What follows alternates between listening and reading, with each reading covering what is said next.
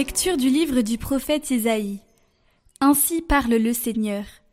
Au temps favorable, je t'ai exaucé. Au jour du salut, je t'ai secouru. Je t'ai façonné, établi, pour que tu sois l'alliance de mon peuple, pour relever le pays, restituer les héritages dévastés, et dire aux prisonniers Sortez. Aux captifs des ténèbres, montrez-vous. Au long des routes, ils pourront paître. Sur les hauteurs dénudées seront leurs pâturages. Ils n'auront ni faim ni soif. Le vent brûlant et le soleil ne les frapperont plus. Lui, plein de compassion, les guidera, les conduira vers les eaux vives. De toutes mes montagnes, je ferai un chemin, et ma route sera rehaussée. Les voici, ils viennent de loin, les uns du nord et du couchant, les autres des terres du sud. Cieux, criez de joie. Terre, exulte. Montagne, éclatez en cris de joie. Car le Seigneur console son peuple. De ses pauvres, il a compassion. Jérusalem disait Le Seigneur m'a abandonné. Mon Sauveur m'a oublié. Une femme peut-elle oublier son nourrisson ne plus avoir de tendresse pour le fils de ses entrailles. Même si elle l'oubliait, moi, je ne t'oublierai pas.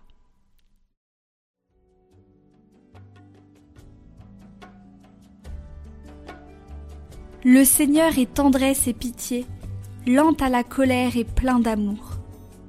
Le Seigneur est tendresse et pitié, lent à la colère et plein d'amour. La bonté du Seigneur est pour tous, sa tendresse pour toutes ses œuvres. Le Seigneur est vrai en tout ce qu'il dit, fidèle en tout ce qu'il fait. Le Seigneur soutient tout ce qui tombe, il redresse tous les accablés. Le Seigneur est juste en toutes ses voies, fidèle en tout ce qu'il fait. Il est proche de ceux qui l'invoquent, de tous ceux qui l'invoquent en vérité.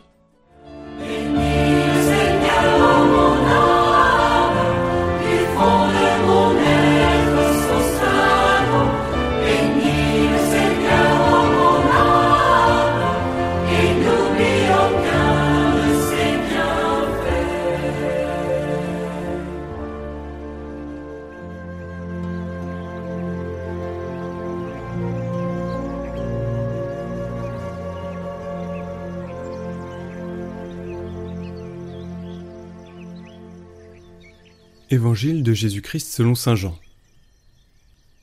En ce temps-là, après avoir guéri le paralysé un jour de sabbat, Jésus déclara aux Juifs Mon Père est toujours à l'œuvre, et moi aussi, je suis à l'œuvre. C'est pourquoi de plus en plus de Juifs cherchaient à le tuer, car non seulement il ne respectait pas le sabbat, mais encore il disait que Dieu était son propre Père, et il se faisait ainsi l'égal de Dieu. Jésus reprit donc la parole. Il leur déclarait Amen.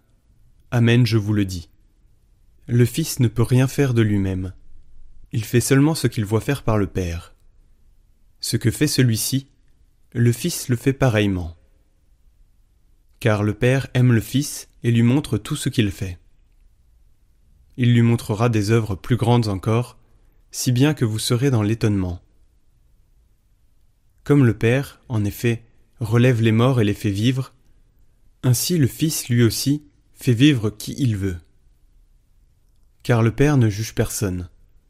Il a donné au Fils tout pouvoir pour juger, afin que tous honorent le Fils comme ils honorent le Père.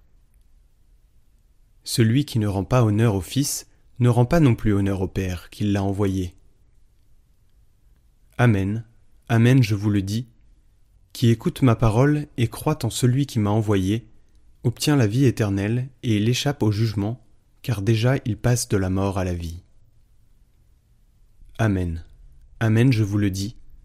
L'heure vient, et c'est maintenant, où les morts entendront la voix du Fils de Dieu, et ceux qui l'auront entendu vivront. Comme le Père, en effet, a la vie en lui-même, ainsi a-t-il donné au Fils d'avoir, lui aussi, la vie en lui-même il lui a donné pouvoir d'exercer le jugement, parce qu'il est le Fils de l'homme. Ne soyez pas étonnés. L'heure vient où tous ceux qui sont dans les tombeaux entendront sa voix. Alors, ceux qui ont fait le bien sortiront pour ressusciter et vivre, ceux qui ont fait le mal pour ressusciter et être jugés. Moi, je ne peux rien faire de moi-même. Je rends mon jugement d'après ce que j'entends, et mon jugement est juste, parce que je ne cherche pas à faire ma volonté, mais la volonté de celui qui m'a envoyé.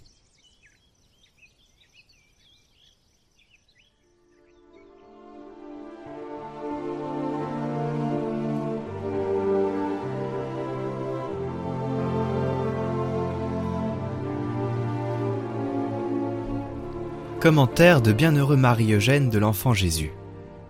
L'obéissance est une vertu qui unit l'homme à Dieu en le soumettant à la volonté divine, manifestée par Dieu lui-même ou ses représentants. On a pu dire de cette vertu qu'elle est presque théologale. En fait, elle se rattache à la vertu de justice qui nous fait rendre à Dieu ce qui lui est dû. Dieu a des droits souverains sur nous, qui sommes ses créatures. La soumission à son bon vouloir et l'exécution en tous ses détails de la mission qui nous a confiée sont pour nous un devoir que nous impose sa souveraineté absolue. D'ailleurs, le plan à la réalisation duquel il nous demande de travailler est infiniment sage. Il doit procurer à la fois la gloire de Dieu et notre bonheur. Il n'y a rien que de hautement raisonnable, sage et saint en tout ce que Dieu exige de nous ce maître absolu n'exerce son pouvoir que pour notre bien et en respectant notre liberté. La sagesse des desseins de Dieu, aussi bien que son souverain pouvoir, fonde donc notre obéissance. C'est par l'obéissance que l'homme capte cette lumière, pratique qui nous indique la volonté de Dieu, et la fait entrer dans sa vie. L'obéissance marche toujours dans la lumière, elle n'impose à l'intelligence la soumission qu'afin de lui faire dépasser ses lumières propres, qui ne peuvent être que limitées, pour la faire entrer dans la grande lumière de Dieu. Mystérieusement mais sûrement, elle indique à l'âme les sentiers que lui a tracés la sagesse et la conduit en ces régions que cette sagesse lui a fixées comme demeure d'éternité.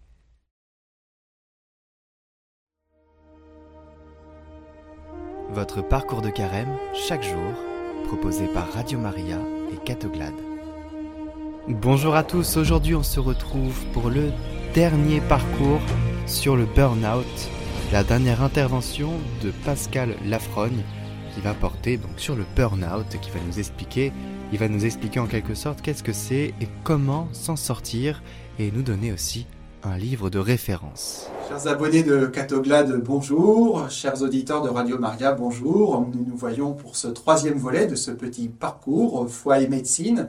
Comment découvrir que Jésus regarde nos problèmes de santé il nous aime dans notre problème de santé. Et même si c'est pas évident tout de suite comme ça au premier coup d'œil, eh bien oui, nous avons vraiment à découvrir euh, qu'il y a une lumière que nous propose Jésus dans cette situation singulière.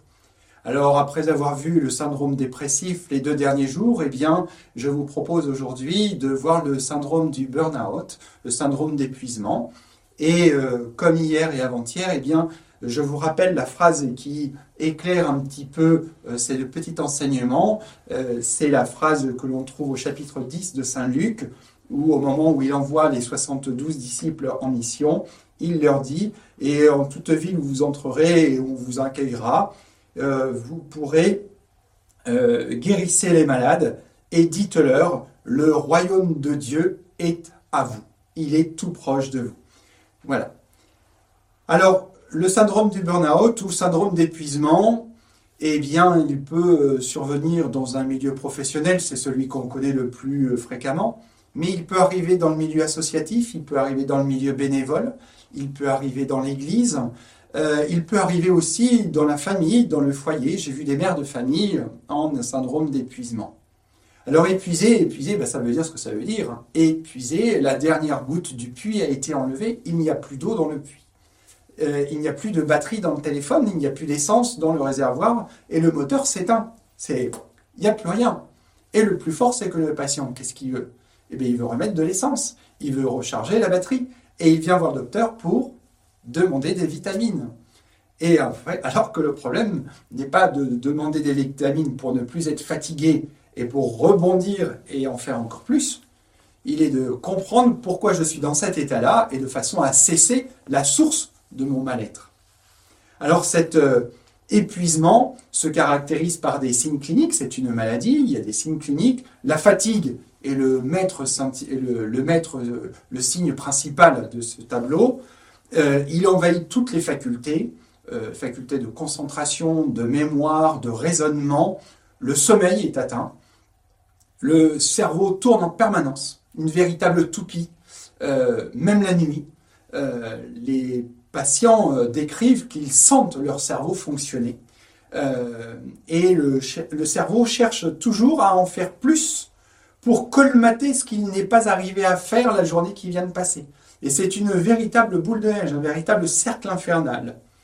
Et finalement, on est en train de germer un sentiment d'inefficacité, de déception, de culpabilité, un sentiment d'échec permanent devant la tâche à accomplir, et puis ça peut arriver jusqu'à la perte de confiance en soi, et ça peut même aller jusqu'à un, sentiment de décrochage en disant, de toute façon, je suis plus bon à rien, il faut que je l'accepte, c'est comme ça, euh, je le savais. Alors, à l'origine de ça, eh bien, faut savoir que euh, il y a une bonne intention, bien évidemment. Euh, il y a l'envie de bien faire, il y a l'envie de se donner, sans mesure et généreusement. Et ce sont les deux situations principales que j'ai pu rencontrer. Peut-être y en a-t-il d'autres, mais c'est celles qui m'ont frappé. Et ces deux vertus, à la base, eh bien, quand elles passent dans l'excès, eh bien, elles deviennent un perfectionnisme, un contrôle des événements et un don de soi, mais qui est dans le don de soi pathologique. Et attention, mes propos ne sont pas une invitation à la médiocrité à euh, ne plus rien faire et à attendre que les événements passent. Il ne s'agit pas de ça. Il s'agit d'être dans la justesse, dans la mesure, dans la prudence. Nous avons reçu des talents du Seigneur. Dieu nous a donné ces talents et il nous demande de les faire fructifier, mais à une juste mesure. Et le générateur de cela, eh bien, c'est euh, notre péché originel qui a tendance à nous faire croire euh, que l'on peut tout faire, que l'on sait tout faire, euh, que nous sommes les seuls à pouvoir le faire. Et le père Pascal Hyde a écrit un très bon bouquin euh, sur, sur ce sujet, je vous invite à le parcourir, et il décrit cette attitude que, en fait, au lieu de se fixer sur l'autre et sur les besoins de l'autre, eh bien finalement, je me focalise et je deviens attentif à l'acte lui-même non pas à la personne, mais à ce que je fais. Et est-ce que, est-ce que ce que je fais c'est bien? Est-ce que je fais c'est parfait? Est-ce que ce que je fais c'est assez? Est-ce que je est-ce que je peux pas en faire plus? Sauf que l'objet de tout ça, c'est l'autre. C'est pas ce que je fais. Voilà. Et à ce moment-là, eh bien, on passe de sauveur au sauveteur pathologique. Et ça, Pascal Hyde, le père Pascal Hyde, le décrit très très bien. Alors, maquillé par le démon, tous ces comportements apparaissent comme d'authentiques vertus. Euh, et derrière tout cela, il peut y avoir un besoin de reconnaissance, la recherche d'une confiance en soi, ou un oubli des vraies priorités. Et cette fatigue, ces signes cliniques doivent faire consulter sans attendre un médecin pour se reposer, pour récupérer de la batterie. Il faudra passer du plus ou du trop faire à bien faire et juste faire. Alors dans le regard de Dieu, dans le regard du Christ, eh bien, je suis amené à contempler que seul Dieu est parfait, seul lui, et qu'il m'a donné ses talents, il m'a donné aussi sa grâce pour les utiliser et agir, et que je collabore à son action. Mais je ne suis qu'un collaborateur, je contribue. Je ne suis pas le maître agissant, c'est Dieu le maître. Et il me donne des talents pour collaborer à sa création. Et dans mon état de pécheur, avec mes talents et avec mes limites, il attend de moi que j'agisse avec justesse et avec mesure. Alors, le contrôle parfait des événements, eh bien, c'est un mythe qui ne fait pas partie de notre monde. La vie, elle, euh, se déroule sans que j'y puisse quoi que ce soit. Euh, elle est abîmée aussi par la, la faute originelle et le péché originel. Et, nous, nous tâchons d'y participer du mieux que l'on peut avec ce que l'on a. avec docilité, avec humilité et dans la volonté du Père et de sa divine providence. Et c'est dans cette acceptation que nous trouverons le vrai chemin de la sainteté. C'est là où nous attend Dieu, c'est là où nous attend le Christ. Alors ce que je vous propose, eh c'est de demander cette grâce, de pouvoir connaître nos talents, de connaître ce chemin de sainteté et de connaître, eh cette voie de la justesse, de la mesure qui nous amènera à la sainteté et de s'y soumettre dans la docilité, dans la confiance. Voilà. Soyez bénis, je vous porte dans mes prières et pour clore ce, euh, petit euh, topo, eh bien, je vous propose de poursuivre votre méditation avec l'évangile de Saint Marc au chapitre 4, au verset 35 euh, à 41, et de, de, voilà, de méditer un petit peu le chemin de sainteté auquel Dieu, auquel Jésus, le Christ, notre Sauveur que nous attendons, eh bien, euh, euh, auquel nous sommes invités. Amen. Pour aller plus loin sur ce sujet, nous vous proposons ce livre, Le Burnout, une maladie du don, de l'auteur Pascal Hyde, aux éditions Emmanuel et Casar. Le burn-out, tout le monde en a entendu parler et sait qu'il se manifeste par l'épuisement. Les chercheurs ont montré que cette maladie moderne touche particulièrement les personnes généreuses. Est-ce dire que pour éviter le burn-out, il faudrait renoncer à aider les autres? Eh Bien, se fondant sur de nombreuses études et sur son expérience d'accomplissement, Pascal Hyde donne d'abord des clés précises pour comprendre et reconnaître le burn-out. Il élabore ensuite une dynamique du don en trois temps recevoir, s'approprier, donner, et propose des moyens et des exercices concrets pour guérir de cette maladie du don qui nous guette tous. Et finalement, s'il s'agissait non pas de moins donner, mais de mieux donner.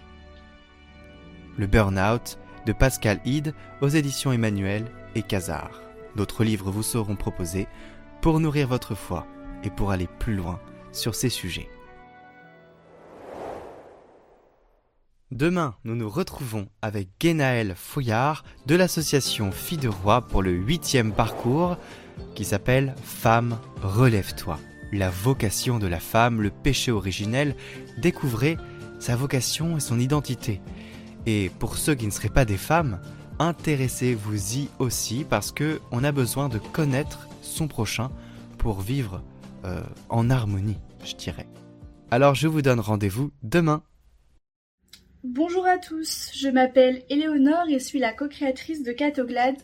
Je me permets de prendre la parole devant vous aujourd'hui afin de vous remercier pour tous les messages et pour toutes les prières que vous nous avez adressées il y a déjà plus de deux semaines suite à l'annonce du décès de mon frère Henri. Henri était atteint d'un ostéosarcome, c'est un cancer des os qui touche généralement les jeunes de 10 à 20 ans. Ce cancer est très agressif et la recherche contre l'ostéosarcome est bien moins avancée que contre d'autres types de cancers. C'est pourquoi, suite à son décès, nous avons décidé de monter une association que nous avons appelée Ensemble contre l'ostéosarcome. Son but est de récolter des fonds qui seront directement reversés à la recherche. Nous vous proposons donc aujourd'hui de participer à la cagnotte si vous le souhaitez et pour cela vous pouvez y accéder en cliquant sur le lien qui se trouve en description de la vidéo. Je terminerai ce message en vous remerciant encore une fois pour toutes vos prières et pour tous les gentils mots que nous avons reçus de votre part. Cela fait vraiment chaud au cœur de se sentir si soutenu par la communauté de Catoglade. Je vous souhaite une bonne journée et vous dis à bientôt.